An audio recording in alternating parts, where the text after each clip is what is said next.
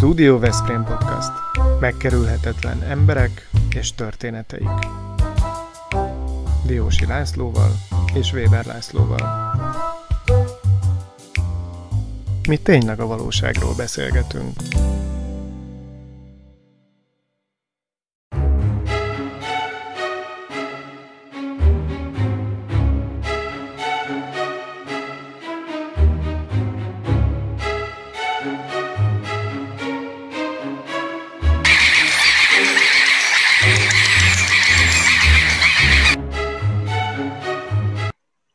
Stúdió Veszprém Podcast rendkívüli adását látják, hallják, kedves nézőink és hallgatóink, olyasmire kerül sor, ami még nem volt, mégpedig Bakuban tevékenykedő, ott lévő Kutas Bendegúzzal, aki az Agrovir cégnek a tanácsadója, és szeretnénk ezt a beszélgetést, ezt a rögzített beszélgetést minél hamarabb közreadni, hogy legyen aktualitása ennek a műsornak. Szervusz, Bendegúz, üdv neked!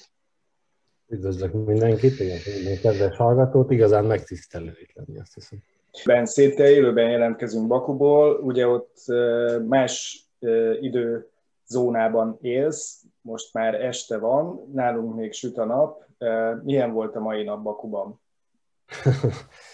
A mai nap nem volt annyira meleg, egészen elviselhető volt, kicsit felhős volt az idő. Ma is sokat dolgoztunk, illetve most itt az előbb az egyik új kollégával megittem egy sört, megmondom őszintén, kint a területen. Egész. Igazára. És alkoholos italokat lehet fogyasztani? Lehet, igen. Azerbajdzsán azért egy kellően progresszív állam, szóval itt nem köveznek meg, mert nincsen probléma abból, ha az emberek alkoholt fogyasztanak. Persze itt is megvannak a különálló szintek, van, aki betartja a különböző vallási írásokat, van, aki nem. Van, aki eszik békönt, mert finom, ugye, de mondjuk más sertéskészítmény nem fogyaszt. De hát azért ugye ez egy poszt-szovjet országról beszélünk, tehát itt a vodka fogyasztásnak külön kultúrája van. Illetve rendkívül finom helyi konyakokat is állítanak elő már, mióta csak eszüket tudják, szóval azért itt isznak. Isznak rendesen. Hát akkor neked tiszta Hawaii az élet most Azerbajdzsánban. Mondjuk el, hogy mit keresel ott. Ja, volt szerencsém ide kijönni még októberben. Az Agrovir cég jó voltából, mi egy ilyen, vagyis mondjam, egy vállalatirányítási rendszerrel foglalkozunk, meg mezőgazdasági cégeknek segítünk fejlődni és megtalálni saját magukat, illetve segítünk az adatrögzítésbe, adatelemzésbe, segítünk nekik a következő szintre lépni, és nekem megadatott az a szerencsés lehetőség, hogy kijöhettem ide. Ugye októberben kicsit izgalmasabb volt, amikor itt voltam, mert akkor itt nagyba zajlott az azeri örmény háború. Itt kint is voltam, amikor véget ért a háború, tehát itt átértem a nagy örömöket, azt a hatalmas extázist, amit itt ez a több ezer ember az utcára vonulásra, az zászlólengetéssel átélt, úgyhogy azt szerintem ez egy once in a lifetime, egyszer az életben lehetőség. Igen. Igen, Laci, én arra kérnélek téged, hogy okold meg, indokold meg, hogy Bendegúz miért kerül a mi adásunkba, azon kívül, hogy élőben jelentkezik Bakuból. Hát, nyilván vissza kell nyúlnunk az ismerettségünkhöz, illetve ahhoz, hogy a te édesapád, Kutas Árpád, nekem nagyon kedves barátom volt, ugye Fürednek az egykori alpolgármestere, illetve most már díszpolgára, akit 2010-ben vesztettünk el, és nagyon sok közös emlék és élmény fűz össze vele. Nagyon jó emlékezni rá arra, ahogyan ő viszonyult a világ dolgaihoz, ahogy annyi mindenhez értett, hogy amihez, szinte mindenhez hozzá tudott szólni. Úgy azért gondoltam rád, hogy beszéljünk, mert egy kicsit nem csak termetében, hanem viselkedésében is őt vélem felfedezni benned, illetve hát mi ismerjük mást még a keszthelyi egyetemi időszakból, amikor éppen a te meghívásodra az egyik szakesten tartottam előadást. Nem nekem kell azonban monológot tartani, hanem inkább arra kérlek, hogy néhány szót szóljál arról, hogy édesapától milyen muníciót kaptál az életre, te hogy emlékszel rá, és mennyiben befolyásolt ő abban, hogy hogyan alakul az életed kezdeti pályája?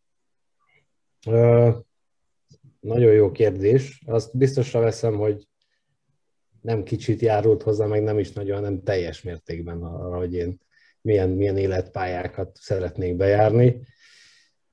Kérdezték többen, hogy miért jövök Azerbajdzsánba háború, meg ugye a pandémia közepén, amikor ide senki nem akart jönni, és mindenféle egyéni nyilatkozatokat kellett tennem, hogy én önszántamból jövök.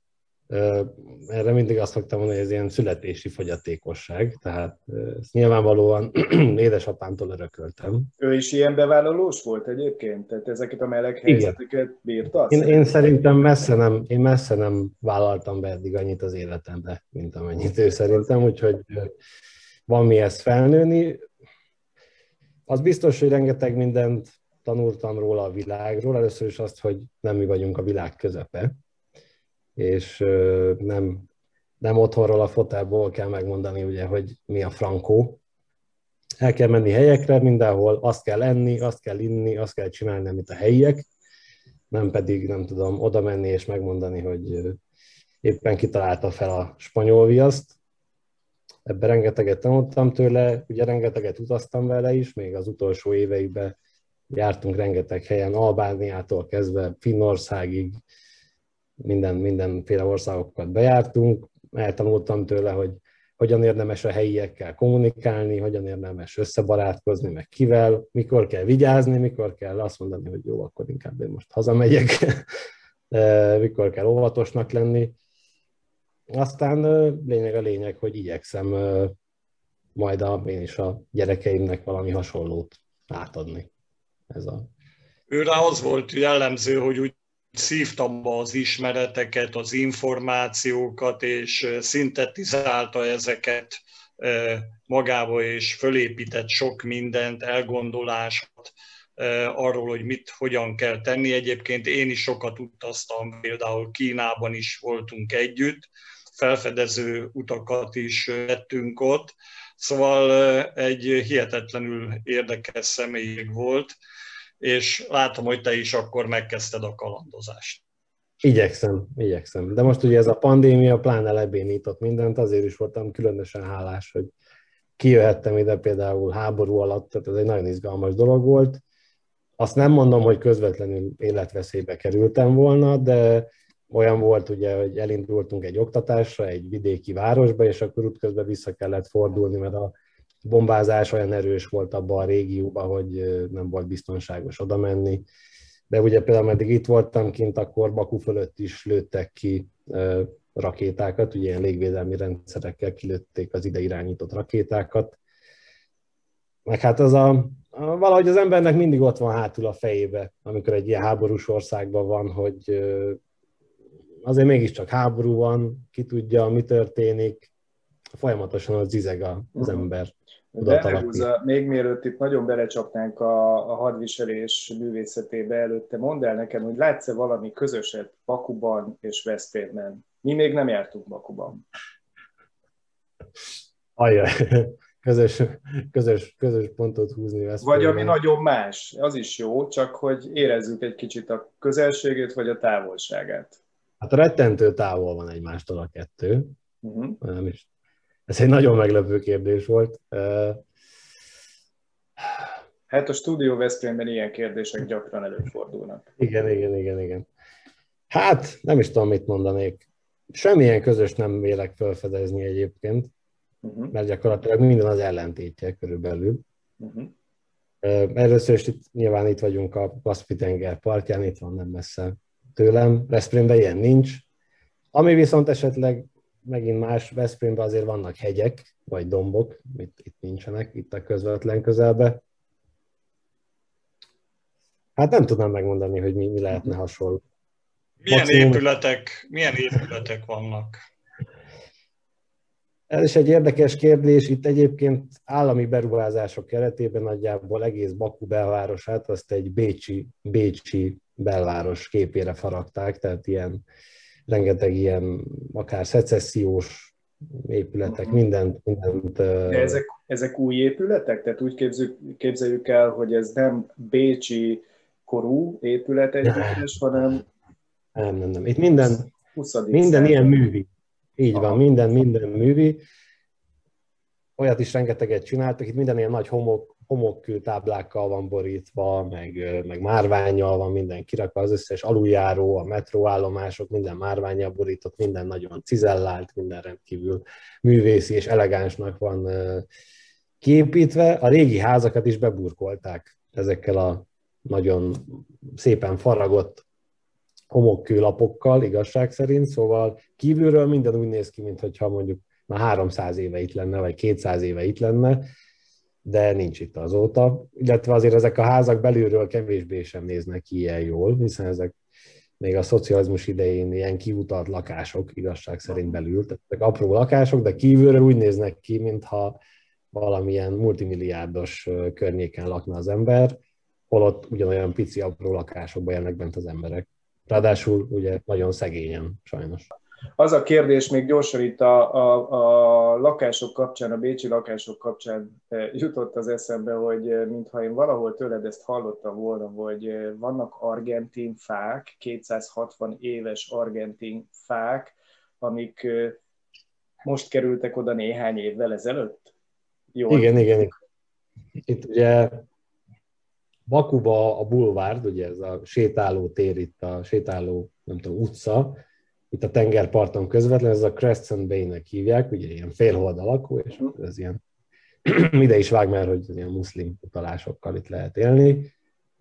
Igen, amikor kialakították a parkot, akkor Argentinából, de más dél-amerikai országokból is hoztak mindenféle hatalmas fákat, itt egészen nagyokat kell elképzelni, és akkor kis táblákkal az alján jelzik, hogy ez éppen melyik argentin városból érkezett ide, és mondjuk 250 éves, vagy 320 éves, egészen lenyűgöző. És akkor megkérdeztem a helyieket, hogy és miért? Akkor mondták, hogy miért? Hát nincs idejük arra, hogy kivárják. Nincs idejük arra, hogy kivárják, viszont van rá pénzük, hogy idehozzák. Szóval... Elképesztő. Itt megoldanak mindent. Hát ugye itt igazság szerint a földgázból és a kőolajból, abból egészen mesés pénzek ömlenek be, igazság szerint.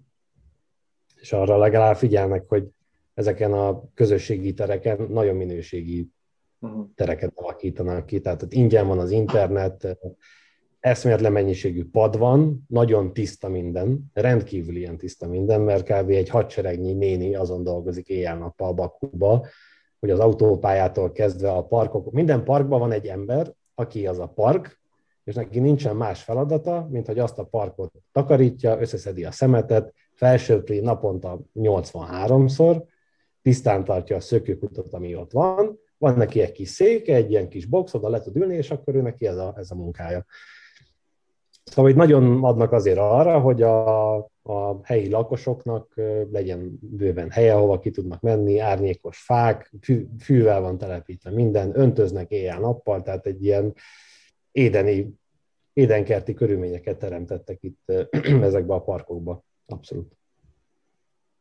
De azt ugye hozzá kell... kommunikálni a helyi erőkkel? Hát én... saját szegénységi bizonyítványomat kiállítva csak angolul tudok kommunikálni a helyiekkel sajnos. Amúgy itt rendkívül sok nyelven beszélnek az emberek, ez egy rendkívül multikulturális város. Itt ugye az azeri meg a török az nagy részben átfedi egymást, tehát az azeri az nagyjából 75% török. Ha valaki törökül beszél, az azeriek megértik gond nélkül. Rengetegen beszélnek oroszul, nyilvánvaló érthető okok miatt, és akkor ezen felül még ugye ők beszélnek angolul, szóval nagyon könnyen össze lehet számolni, hogy egy átlag azeri simán beszél 3 nyelven, ha mondjuk olyan helyen dolgozik, vagy 4 nyelven is akár, de mi kizárólag angol nyelven kommunikálunk. Képzeld el, egy előző epizódunkat megidézném, a Laci kapcsolataink keresztül tudtunk egy balerinával beszélgetni, aki Bakuban töltötte a gyerekkorát, Viktória Podolszkája, aki Veszprémben dolgozik és él, és nekem 3 dolog maradt meg, amit most szeretnék lecsekkoltatni veled. Ő azt következőket mondta, hogy milyenek a bakúi emberek, ő ugye orosz származású, ő is ezt mondta, hogy multikulti a város, de azt mondja, hogy nagyon jók a kaják, nagyon szépek a nők, és 3 literes üvegekben tárolják a fekete kaviárt, és kanállal eszik. Nem tudom, hogy ezeket meg tudod erősíteni nekünk? Hát a kaják tényleg nagyon jók, aha, mert ilyen az arab konyha, a török édességek, itt ugye nem kell messzire menni, de maga az azeri konyha is egyébként remek. Abszolút jó. Egyébként nem áll annyira messze a magyartól, már mint ilyen ízlésvilágilag, mert a csirkenyak, meg a különböző, nem tudom, ilyen pacalszerű, ilyen gyomorkészítmények azért itt is előfordulnak. Szóval ezt alá tudom írni, hogy az étel az igen jó. Nekem is vigyáznom kell arra, hogy ne váljak bálnává az itt tartózkodásom alatt. Az azeri nők valóban csinosak, azt kell, hogy mondjam, nagyon sokat adnak a külsejükre, tehát az öltözködés az itt nagyon megy, de nem csak a nőknél, a férfiaknál is, tehát általánosságban az öltözködési kultúra az szerintem sokkal magasabban van, mint Magyarországon. Azt hozzá kell tenni, hogy a nők rettentő nagy százaléka esik át plastikai beavatkozáson, elsősorban az orruk. Az, nem tudom, itt a helyiek azt mondják, hogy a nők 60%-a valamilyen beavatkozást végzett már. Én nekik ezt mondjuk azt, hogy kb. Elhiszem, mondjuk azt, hogy 40%, az még azért mégis egy elég magas szám. Leginkább az orrukat csináltatják meg, ugye itt van egy ilyen kaukázusi orr, amit mondjuk lehet mondani, egy ilyen jó nagy sasorrat kell elképzelni, az sok nőnek nem tetszik, és akkor azt megműteti. De én inkább azt mondom, hogy leginkább azért csinosak, mert tényleg nagyon adnak az öltözködésre, meg a külsejükre. A kaviárt, azt nem tudom. Én jártam itt orosz étterembe is, de nem ettem ott kaviárt, más tereket ettem. Szóval ezt nem, de ha ő mondta és itt nőtt fel, akkor 100%, hogy igaza van. Én nem töltöttem itt annyi időt, mint ő. De akkor a kulinária az ott neked is egy jó élmény, ezek szerint. Abszolút. Hát első körben például a rettentő sok marhahús, ugye? Tehát itt annyi burgerező, steakhouse, meg mindenféle van, hogyha egy ilyen nemzetközi irányba akar az ember kinézni, hogy itt minden nap lehet valahol teljesen mást enni. De az azeri ételek is nagyon jók. Itt van, hogy ez az azeri breakfast, ez az azeri reggeli, ez egy ilyen tradicionális összeállítás, ez a lavás, ez egy ilyen kenyérlepény, mondjuk azt, ilyen nagyon vékony, áll ilyen lepényből, különböző sajtokból, olivabogyó, paradicsom mindig, uborka, itt mindig van frissen termelt paradicsom meg uborka, itt ugye a helyi adottságoknak megfelelően, mézben eltett füge, gránát, alma, szirup, és rántotta. Ebből áll egy azeri breakfast, és hogyha az ember igazán férfi akar lenni, akkor ezt nyilván megeszi egyszerre. Térjünk rá arra, hogy amikor hallják, hogy Magyarországról jöttél, akkor be tudják azonosítani ezt az országot? Van valami ismeretük? Hát kezdjük azt, hogy ugye a külsőm alapján sokan azt hiszik, hogy helyi vagyok. Ugye, és alapvetően szalámmal köszönnek mindenhol, és csak később döbbennek rá, hogy én nem helyi vagyok, és be kell bizonyítanom, hogy én se nem muszlim nem vagyok, se nem helyi születésű, de egyértelműen, tehát ők ugye magyarisztánnak hívják Magyarországot, ezt itt érdemes megtanulni, mert több ingyen ebédem, úgymond ingyen valamim származott ebből, rendkívül kedvelik egyébként a magyarokat, mert ők teljesen úgy gondolják, hogy mi valami közös ősnek ugye közös leszármazottjai vagyunk. Volt, hogy elmentem fölsétálni egy ilyen kilátópontra, és nagyon kitikkadtam a sok lépcső miatt. Mondtam, iszok egy kólát, és nem igazán értettük meg egymást a fiatalemberrel ott a kiosznál, és akkor csak annyit kérdezett ilyen tört angolság, hogy én honnan származom, és akkor én már ugye felkészültem, mondtam, hogy magyarisztán, és azután ő nem is engedte, hogy fizessek a kóláért, de többször hívtak meg pincérek kávéra, vagy egy sörre, vagy valami, miután kedélyesen elbeszélgettünk Magyarországról, meg a közös kapcsolatokról. Ugye rengeteg közös szavunk van, akár a torta, meg árpa, búza, vödör, rengeteg közös szavunk. Igen, igen, nyilván ez a török kapcsolódások miatt is lehetséges. Ha már így a magyarságról ejtesz szót, én úgy tudom, hogy téged ért a napokban egy igen nagy meglepetés Bakuban, amikor is egy Radnóti kötetet találtál. Ó, ott is van a kezedben. És ez egy azeri nyelvre fordított Radnóti kötet. Hogy találtál te erre? Hol találtad ezt a könyvet? Illetve volt-e olyan ezzel fölmérhető, vagy ennek a meglepetésnek az erejével ható más történése az ott tartózkodásod alatt? Hát ez úgy történt, hogy van itt egy könyvesbolt, ez a Baku Book Center. Bementem oda, és teljesen vakon megkérdeztem az ott az egyik hölgyet, hogy nincs esetleg valami magyar kötődésű dolog, mert mondom, milyen jól néznek egy ilyen szuvenírnak, vagy valami. Nem fűztem nagy reményeket az egész dologhoz, és mondta, hogy igen, igen, van, de nem tudja, hogy hol, és akkor egy laza 20 perces keresgélés után valami utolsó utáni fiókból előbányázták ezt egy ilyen Radnóti válogatott verseit, ami annyira régóta ott volt, hogy nem is volt bent a számítógépes rendszerben, csak KP-val tudtam érte fizetni, mert nem tudták volna eladni máshogyan. Volt még egyébként több is, tehát bátran ajánlom, hogy aki Bakuba jár és magyar, az menjen el a Baku Book Centerbe is, 7 manatért meg tudja vásárolni Radnóti válogatott verseit.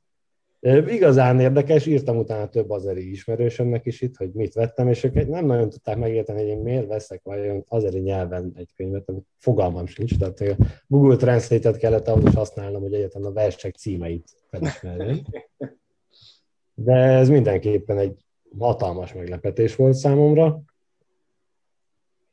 Az, hogy más ilyen nagyobb horderejű dolog történt-e, azt nem tudom. Igazság szerint maga az egész ország számomra egy nagyon nagy horderejű élmény volt, mert azért, amikor először kijöttem, akkor kicsit olyan bizonytalan voltam, meg azért voltak bennem félelmek, mert hogyan nézünk mi ugye Azerbajdzsánra otthonról, hát azért nagyon távoli kultúra, nem sok közös van, de rettentő kedvesek az emberek, tehát nagyon-nagyon-nagyon durván. Teljesen a cég irodájába is, amikor az irodaházba először ettem, akkor nem volt nálam elég KP, nem tudtam kifizetni az ebédemet, és egy teljesen véletlenszerű úriember, aki előttem fizetett, kifizette a fennmaradó részt, meg hasonló. Tehát itt annyi ilyen tapasztalásért, hogy egyszerűen nem tudok, csak szuperlatívuszokban tudok beszélni. És egyébként mielőtt te megtudtad, hogy ez lesz a megbízatásod a cégnél, mi volt az, amit tudtál te erről az országról? Földrajzi elhelyezkedésén kívül?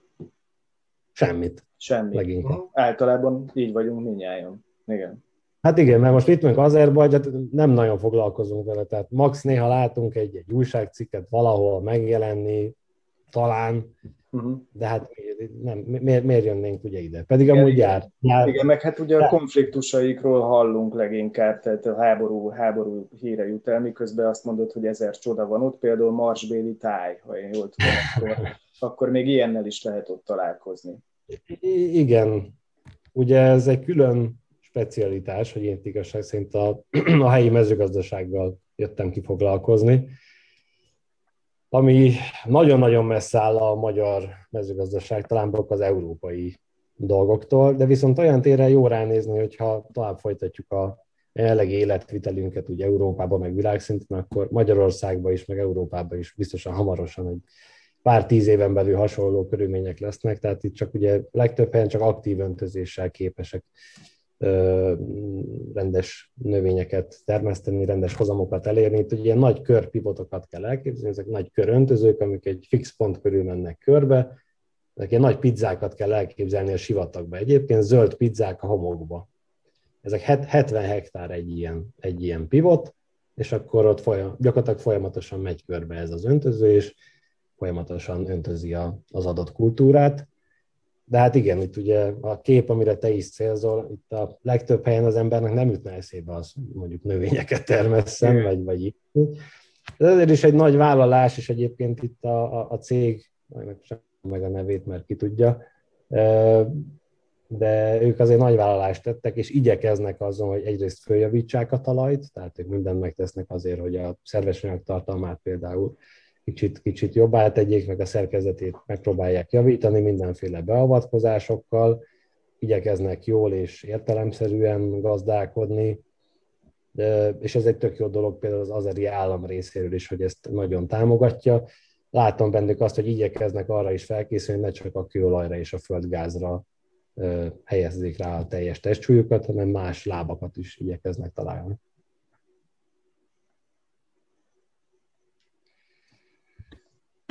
Bendegúz, azt szeretném tőled megkérdezni, hogy te alapvetően vidékre jársz akkor ki ezek szerint, és ott adsz tanácsot a gazdálkodóknak, tehát sokat kell menned, utaznod. A vidékről tudnál mondani valamit, mert ugye Bakuról beszéltünk, de feltételezem, hogy ott falvakban élve más életkörülmények között vannak az emberek.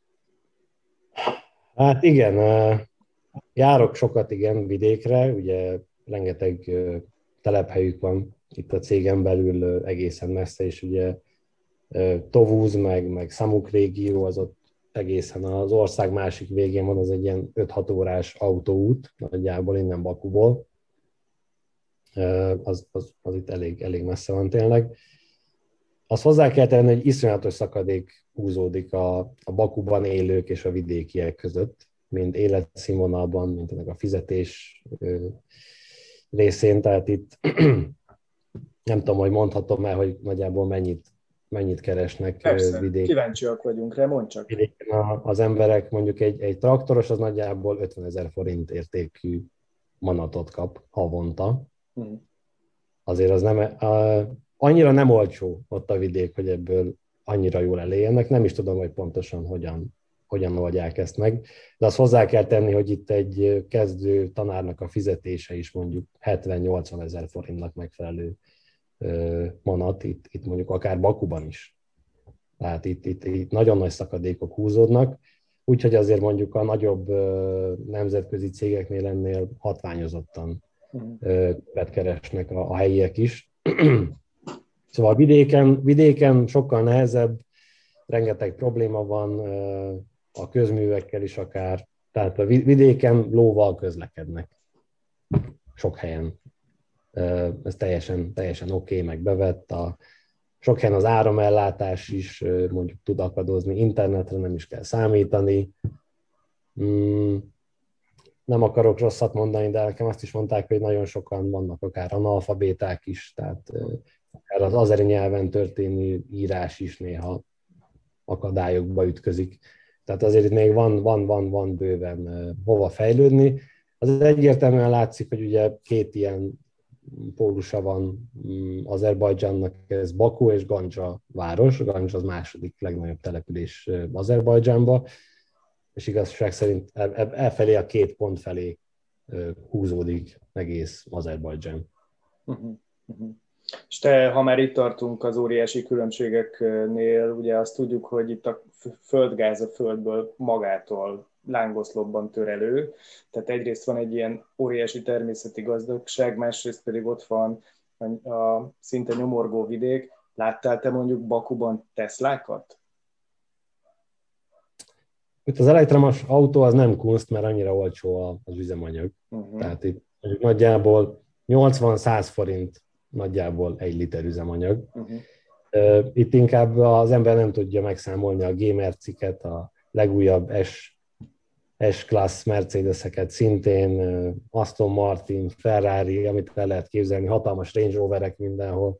Szerintem én nem is láttam elektromos autót egyáltalán. Nem mondom azt, hogy nincs, de nem áll érdekelően.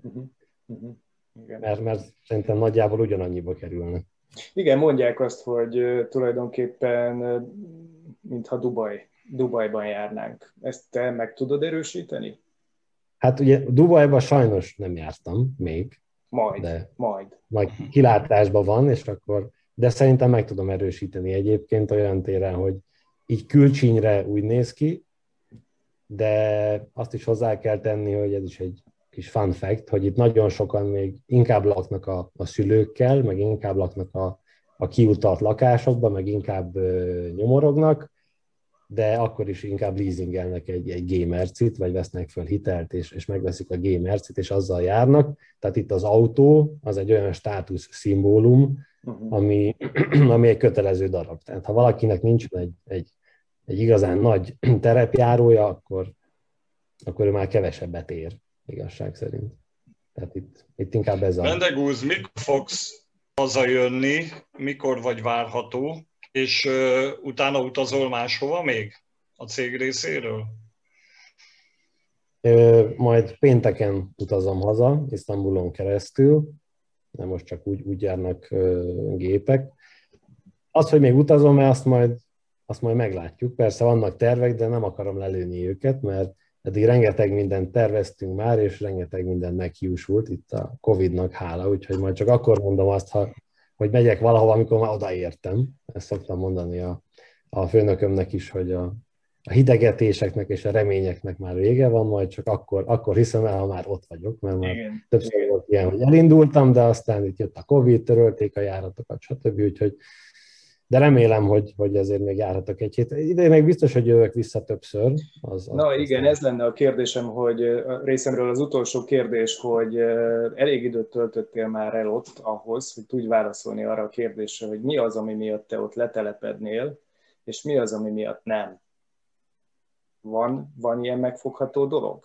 Van, nagyon valid kérdés, mert már is gondolkoztam ezen, csak így eljátszottam a gondolattal, mert igazság szerint Bakú egy nagyon jó város. Uh-huh. Tehát igazság szerint minden itt van, ami csak kellhet. Uh-huh. Azt kell mondjam, hogy a magyar pénztárcának úgy itt élni, tehát nem szállodába persze, meg nem mindig étterembe enni, de itt úgy általánosságban élni szerintem abszolút kifizetődő lehet, mert meg egy magyar átlag fizetéshez képest is teljesen élhető. Nagyon tetszik a hely, nagyon szép, gyalog és bejárható nagyon könnyen minden, tehát itt a business centerök, a legtöbb munkahely az nagyon kényelmesen elérhető gyalog is, van egy tök jó metróhálózatuk. Gyalogos barátnak tartom egyébként Bakut, mert itt meg lehet mindenhol menni gyalog. Nagyon olcsó a taxizás, és ugye így bolttal tényleg ilyen pár száz forintból el lehet jutni kb. Bárhova. Uh-huh. Ezek voltak a pozitív oldalai. Ezek a pozitív dolgok, igen. Kulturálisan is rendkívül jó, tehát rengeteg programot szerveznek, nemzetközi programokat van, szokott lenni akár még magyar mozi is. Itt a magyar nagykövetség egyébként rendkívül aktív, szerintem, tehát láttam, hogy rengeteg sok programot szerveznek. Amért nem költöznék ide, nagyon zajos, sokszor rendkívül zajos, mert itt ugye persze meg kell húzatni a legújabb mercit, meg mindent az utolsó 20 méteren, és utána satúfékkel megállni a piros lámpánál, tehát ez itt minden percben megtörténik nagyjából. Nekem kicsit sok a rendőri jelenlét.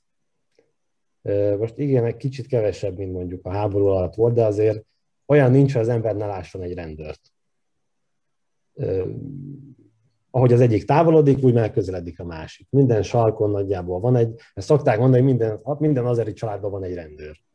Ez egy ilyen statisztikai adat. Ez nekem egy kicsit olyan fura, mert azért ők, hogy is mondjam, nem mindig annyira korrektek. Nekem sose volt ebből atrocitásom, de a helyiek azért meséltek jó sztorikat. Nekem ez kicsit sok, illetve itt ugye van egy ilyen tudatos lehallgatása minden telefonnak például, tehát mindenkinek be kell regisztrálni a telefonját, be kell vinni egy helyre, ahol ez teljesen tudva való, hogy utána ez nyíltan lehallgatásra kerülhet bármikor. Nem mondom azt, hogy lehet, hogy most minket is hallgatnak ezek szerint. Hát nem tudom, most laptopról vagyok, de a telefonom itt van. Aha. 14 nap után, tehát nagyjából 2 hét után leáll minden telefon, tehát nem lehet használni, nem lehet se telefonálni, se mobil internet, semmi, mert ha nincsen beregisztrálva a két. Aha. Ez azért egy olyan dolog, ami nekem kicsit azért úgy borsózzana tőle a hátam, hogy így aktívan legyek, és amikor ezt megkérdeztem itt a munkatársaktól, ők ezt teljesen természetességgel mondták, hogy igen, because of safety reasons, tehát hogy biztonsági okokból ez a biztos, hogyha megtörténik. Mert ugye itt hallottam először ezt a keresztény terrorista nevű dolgot is, tehát azért ezt ugye ritkán lehet hallani nagyjából keresztény terroristákról, de ki tudja, változnak az idők. Bendegúz, köszönjük szépen, én a Lacitól nagyon sok jót hallottam előzetesen, veled kapcsolatosan ezt most megerősítetted. Laci, neked még egy utolsó kérdés Bendegúzhoz? Kérdés nincsen, inkább csak azt szeretném mondani, élmény volt nekünk hallani azt, amit te ott kint tapasztaltál, és hát gyere vissza a épségbe, örültünk, hogy hallhattuk a hangodat. Köszönöm szépen, igazán megtisztelő volt itt lenni. Köszönjük, hogy itt voltál, és vigyázz magadra. Köszönjük szépen. Szia! Ez a Stúdió Veszprém műsora volt. Hallgasson ránk minden pénteken!